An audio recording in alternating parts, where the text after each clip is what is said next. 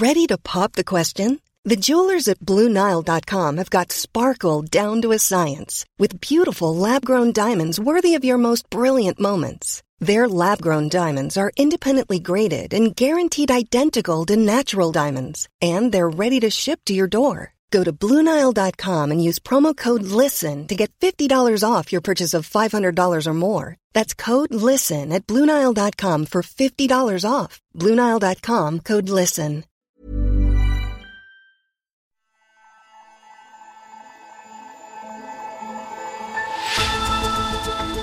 In the midst of a trade war that touches on technology, could open source chips be part of the solution? The norms around using ARM and Intel's chips are being frayed, and into this breach has stepped an open source version of these blueprints, which is called RISC-V. Statisticians versus nutritionists, the rights and wrongs of eating red meat. This may be as good as we're going to get in terms of quality of evidence about meat and cancer and cardiovascular disease. And could we see a sort of Geneva Convention for technology?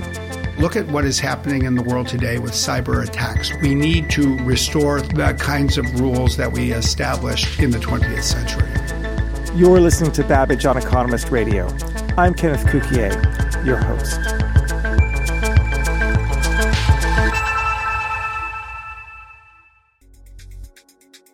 So, first, chips. Those little slabs of silicon that keep everything running from your phone to your bank to your airplane to the infrastructure of cities. Up until now, just two firms have had a dominance on the majority of chips that are used in our devices Intel in the United States and ARM, which was founded in Europe and is now Japanese owned. This duopoly has made chips a hugely important factor in the US China trade war. In 2018, China imported $300 billion worth of semiconductors or its intellectual property. The country is keen to become less reliant on foreign imports, so could open source technology provide an answer? Hal Hodson is the Economist Asia technology correspondent, and he joins me down the line from Hong Kong. Hello, Hal. Hi there, Ken. So, first, let's talk about who these big two dominant players are and what they're doing. Sure. So when you make a chip, it's one of the most complex things that human beings make. Um, and first, you've got to get some sand and melt it into silicon and make that into a wafer. But then you've also got to design the architecture that is used to move electrons around on that chip and actually do the calculations that makes your chip run. And um, there's a sort of shortcut that you can use, which is called an instruction set architecture. If you think about chips as a house, these are the blueprints of the house. They're what you start with, and then you build on, you know, you can add whatever fancy features of your house you want. But each chip starts from the same architecture, and there's two. One of them is run by Intel, it's called x86. Um, and the only way to get one of those really is to buy a chip from Intel or one of the very few companies that has a license to make it. The other one is uh, run by ARM. And ARM basically sells access to its chip designs. And so, for instance, inside the new iPhone, the iPhone 11, there is an A series CPU, and that is built with ARM chip designs. And so, these two companies, for the last really 20 years, they've really been the only games in town in order to make chips at scale commercially. That's now what's changing. Now, the interesting thing is that this was a very good accommodation for the industry for many decades because people could innovate in the ways that they'd like to, but they could simply buy in the technology that they needed. Why is that sort of grand bargain fraying? The grand bargain is fraying for a number of reasons. I mean, it was extremely efficient to have just one sort of blueprint. Whether if you're a mobile phone, you've got one blueprint, it's ARM. If you're a PC or a server, you've got one blueprint, it's Intel. That was really efficient because it meant that everybody who was writing the software were on known territory. There's a few different difficulties. One is that the rate at which new chips are built that shrink the size of the circuits is going down and it's harder and harder to build chips that do more computation. This means that the industry is casting around for other ways to boost the performance of their chips. Um, the second thing is that there's a trade war on, and China is one of the biggest consumers of chips, but it also wants to make more and more of these chips. And one of the things that has happened recently, which our listeners will be aware of, is that the US government has tried to basically stop American companies exporting technology to Huawei, which is one of the biggest Chinese tech companies. It's a telecoms giant. It makes uh, networking equipment and is sold all over the world. And so the upshot of this is that the norms around using ARM and Intel's chips are being frayed from all directions. And into this breach has stepped an open source version of these blueprints, which is called RISC-V. Okay, so talk to me about RISC-V. And when we say open source, what do we actually mean? Yeah, so it's a little confusing. The only thing that is open source in this instance is the instruction set architecture. And that is the sort of basic blueprint that governs how you are going to design your chip. So that sits on a server that is controlled by something called the RISC-V Foundation. And so it's this blueprint that is open source. So say I'm a startup and I want to make some chips. Before, I would have had to go to ARM, have some meetings, like negotiate over a contract to get a license to use ARM's designs. That would have taken months or maybe even a couple of years. And so before I'm even able to start making anything as a startup, I'm having to have this long discussion with just one company. And so the beauty with RISC is that you just download the instruction set and you start designing your chip. There's no conversations, there's nothing to pay, there's no contracts to sign. That's the beauty of open source. So this sounds like a wonderful thing, but the question is is it going to be good for consumers and is it going to crush Intel and ARM? Uh, crush Intel and ARM is a little bit hyperbolic. It's definitely not going to do that anytime soon. Uh, ARM is definitely worried about it. Uh, the reason for this is that the forthcoming grand Internet of Things, which basically just means chips in lots of different things that talk to each other, like you know your home appliances or your sneakers, ARM had seen that as its next revenue growth opportunity. But RISC-V is pretty competitive there because we don't really know what those chips are going to look like. And so if you're a, a startup in wherever China or Taiwan or Japan and you have the great next idea for you know building Internet of Things stuff, you're quite likely to end up using RISC-V because it's cheaper and it's easier to get started. So, what are the drawbacks of using open source software? Of course, someone could be fearful that the code is a little bit iffy and that the intellectual property is not perfectly clear. Well, you kind of have to rule Intel out because they just make everything themselves. They're a fully integrated provider of chips, so it's really ARM that we're talking about here. But when you buy designs from ARM, it also comes with all this support from ARM, all these tools that help you take the instruction set that you've licensed from them and build it into a functional working chip. And that work is it's really difficult. It's not easy to do that. So ARM has Uh, a, sort of an existing ecosystem that supports its designs. Whereas RISC-V is way behind in that regard. It doesn't have the same level of tooling available. It's just harder and requires more skills to take the RISC-V instruction set and make a chip from it. But it's because it's open source, it means that there's kind of a community being built around RISC-V, and this includes big companies like Huawei and Google and Nvidia all of them see the benefits of being able to be more flexible in designing their chips. So, do you think that this is an interesting opportunity for Chinese companies to use these instructions, innovate around it, and create a viable competitor in the area of, say, 5G or at least Internet of Things stuff? That'll be sort of the next great third pole in chip making. Yeah, I do think there's an opportunity for that. And Chinese companies have been some of the strongest adopters. Alibaba's chip team announced in July that it had produced its first RISC-V chip. Uh, the Shanghai municipal government is funding chip startups that use RISC-V. Huawei, the much embattled famous telecoms company, it has its own team of developers working on RISC-V. And I do think that the prospect here is that you have this diversified boom of different kinds of chips. That sounds really great. But it also seems like we're in an environment whereby a spillover effect of the trade war is that it is enabling or is it fueling the incentive of Chinese companies to innovate faster and become bigger powerhouses to be more self sufficient in technology which is against, of course, the interests of the United States. Yeah, absolutely. I mean, from the reporting I've done, it seems like some of the American moves have been almost productive to their goals here. If they really wanted to shut down Huawei, they needed to try harder than this. And one of the things to note is that RISC-V is by far from the first bit of open source technology that Chinese tech companies have taken advantage of. Think of Android. You know, there's tens of millions of Android phones sold in China every year. None of them have any Google technology on them. They just have open source Android software, which is maintained by Google, but it's not really a Google product. And so open source has already given Chinese tech companies a gigantic boost. And RISC-V is kind of, you know, if it works out the way that it looks like it's working out, then the same thing is going to happen, but in chips, which is the most fundamental sort of component of the tech supply chain, the one that China is the most worried about with this huge $300 billion trade deficit. That's really fascinating. Hal, thank you very much. Sure thing, Ken. Always good to be on. And you can read more about the future of RISC-V chips in an upcoming edition of The Economist. And if you like our podcast, you'll love our weekly newspaper. To subscribe, just go to economist.com slash radio offer for 12 issues for $12 or 12 pounds.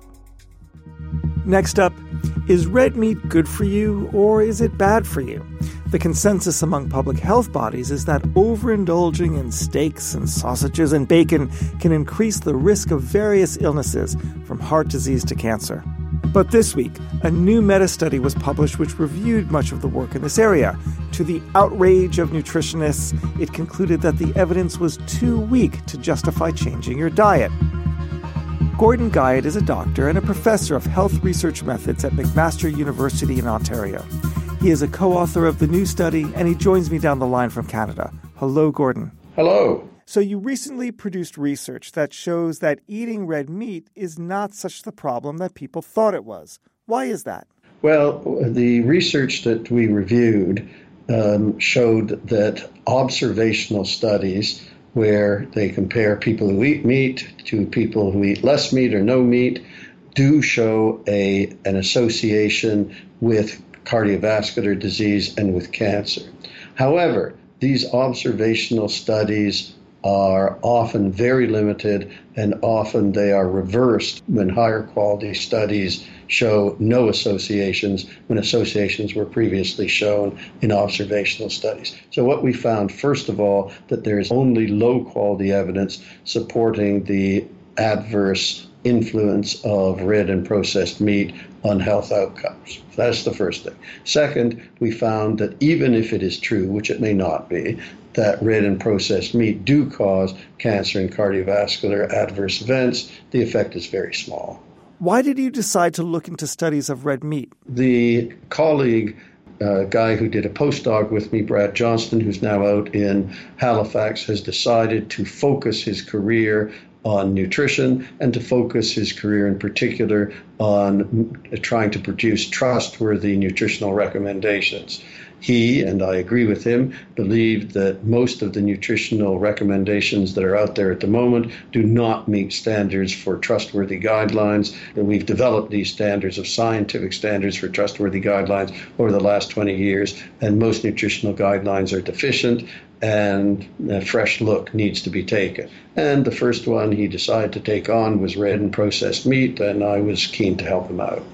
Now, there's a substantive argument that is launched, which is that you have overstepped your bounds because you're not a nutritionalist. From a substance, from a substantial point of view, why does that not hold merit? I hear you laughing. Um, yes, it, that is amusing. First of all, I'm a physician. I practice general internal medicine, and I am a methodologist.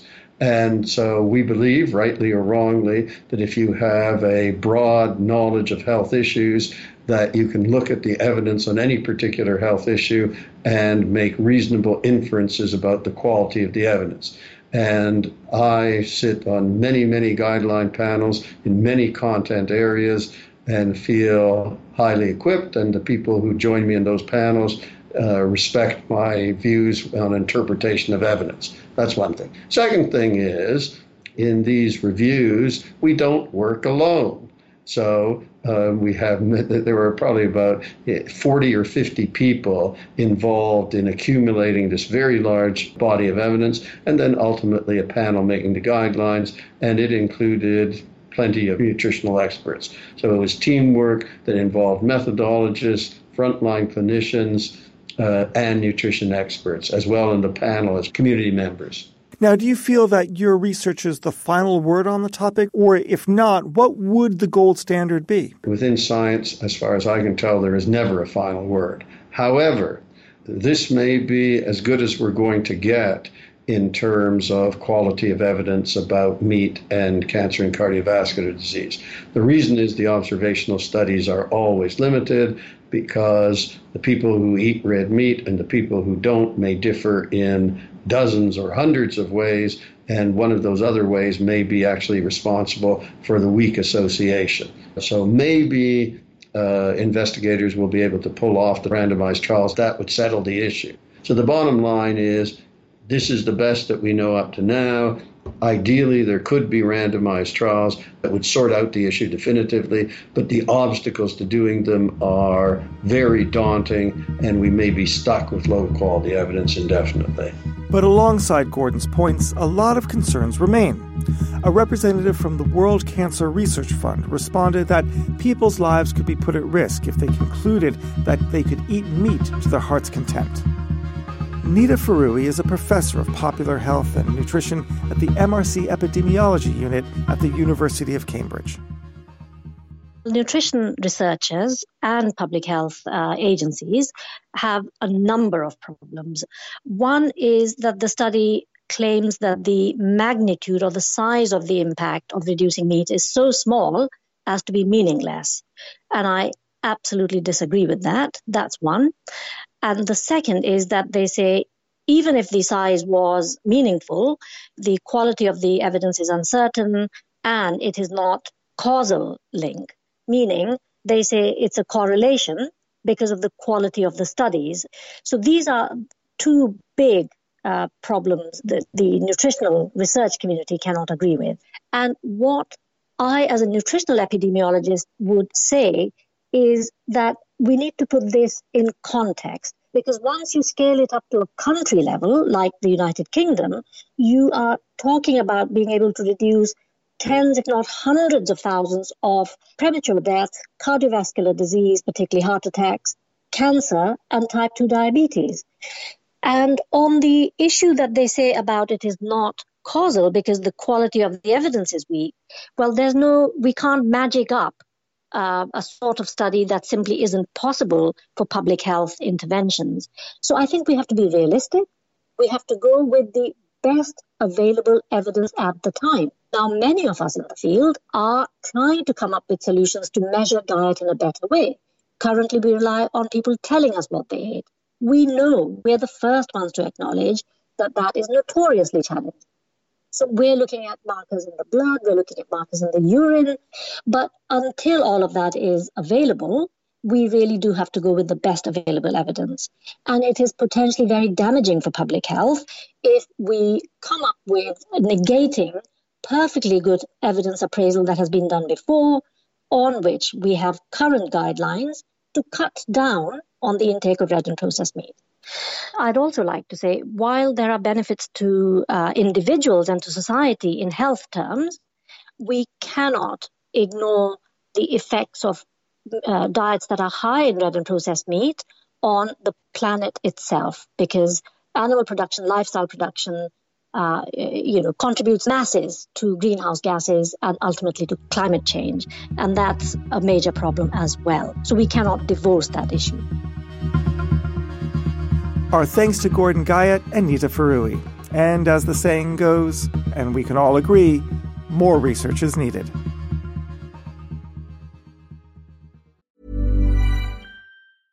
Ready to pop the question? The jewelers at BlueNile.com have got sparkle down to a science with beautiful lab grown diamonds worthy of your most brilliant moments. Their lab grown diamonds are independently graded and guaranteed identical to natural diamonds, and they're ready to ship to your door. Go to Bluenile.com and use promo code LISTEN to get $50 off your purchase of $500 or more. That's code LISTEN at Bluenile.com for $50 off. Bluenile.com code LISTEN.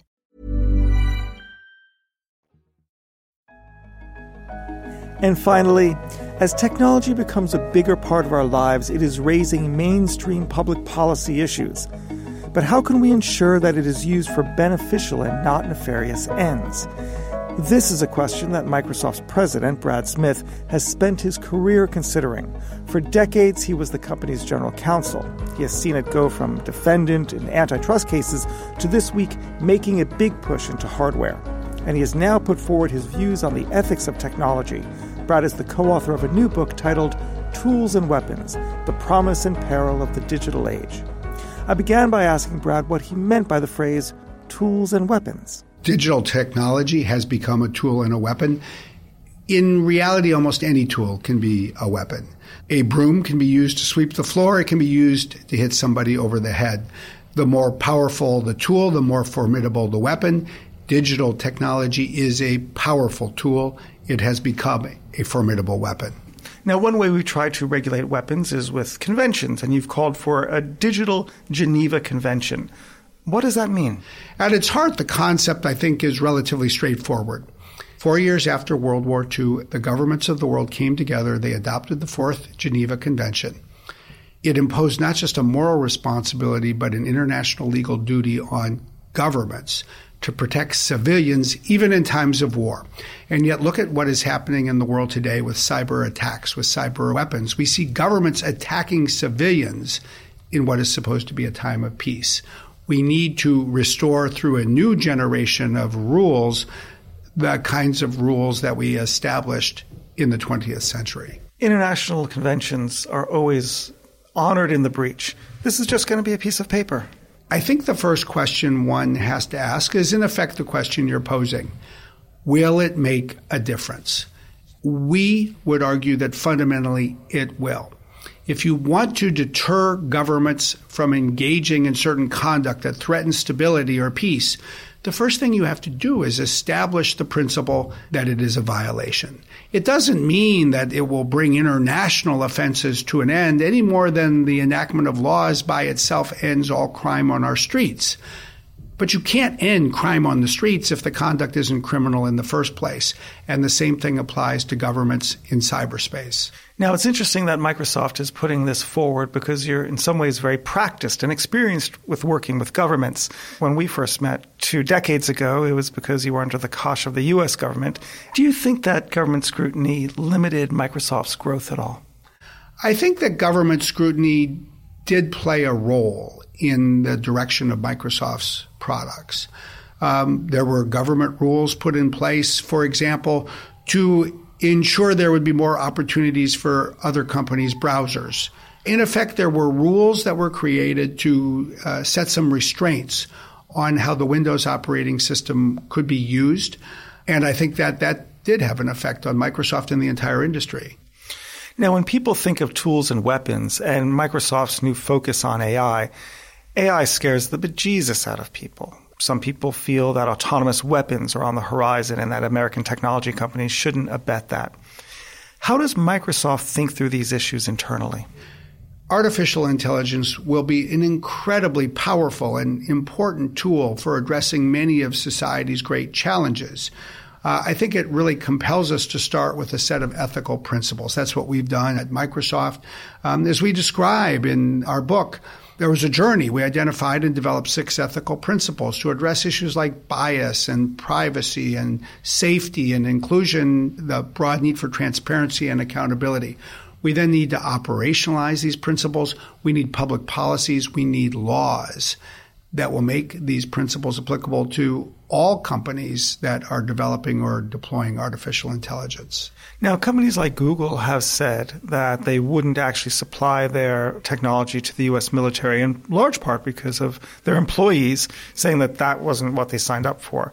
And in some instances, that's also because the employees from overseas who don't even feel any allegiance to America, that they feel like actually that's a non starter for them. Microsoft is also a global company, but it comes to a different conclusion about how it's going to furnish its technology. How is it that you think through these ethical issues? One of the things we really tried to share in the book is a candid aspect, really, of the journey we've been on. When we think then about something like AI and the military, AI and weapons, that journey really brought us to two conclusions. The first is we want to and we will provide all the technology we create to the United States government, to say most of the NATO allies, to the world's democracies, where we have a level of confidence in the fundamental human rights and democratic freedoms that are in place. At the same time, we don't think that that is the end of the story. We concluded that we should play an active role as a corporate citizen, using our voice to share information on the potential risks of the technology, to offer our views, our ideas, even on the kinds of principles that should be applied by the military to ensure the ethical use of artificial intelligence, to ensure safety, transparency, and above all else, that weapons remain under meaningful human control. I wonder how that would work in practice insofar as once you've sold a piece of software like Microsoft Word, someone could write The Wealth of Nations, Adam Smith, or the Communist Manifesto, Karl Marx. Can you really control the technology that you sell? Well, I think actually that's the point that we make. We cannot control what a government does once the technology leaves our hands. And I'd even go as far as to say, and we weren't elected to do so. But in the United States, the Congress was. The Congress should control how the military uses this new generation of weapons.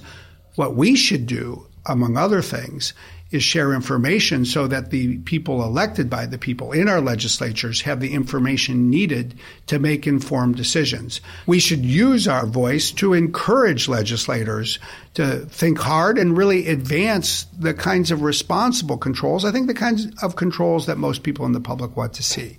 Have you ever turned down a customer? Absolutely. I think that that actually is a really important question. Because if you're principled but have never turned down a customer, then I might argue that really the only principle you're following is that you'll make as much money as you can by selling your product to anybody who will pay for it. We have to accept that there will be days when authoritarian regimes that we turn down will turn to other providers. It is why we really argue emphatically in the book that these issues around data and technology have become one of the most important human rights issues of our time. Uh, it's why we believe that this needs to be a topic that is pursued by the technology sector as a whole. Certainly, the technology sector in, say, the United States and, and, and Western Europe. Um, you know, it's why we believe we should create international standards, ultimately international legal rules, to try to protect people uh, from these kinds of risks. Brad Smith, thank you very much. Thank you. And that's all for this edition of Babbage. While you're with us, please give us a rating on Apple Podcasts or wherever you listen. It does make a difference. I'm Kenneth Cukier, and in London, this is The Economist.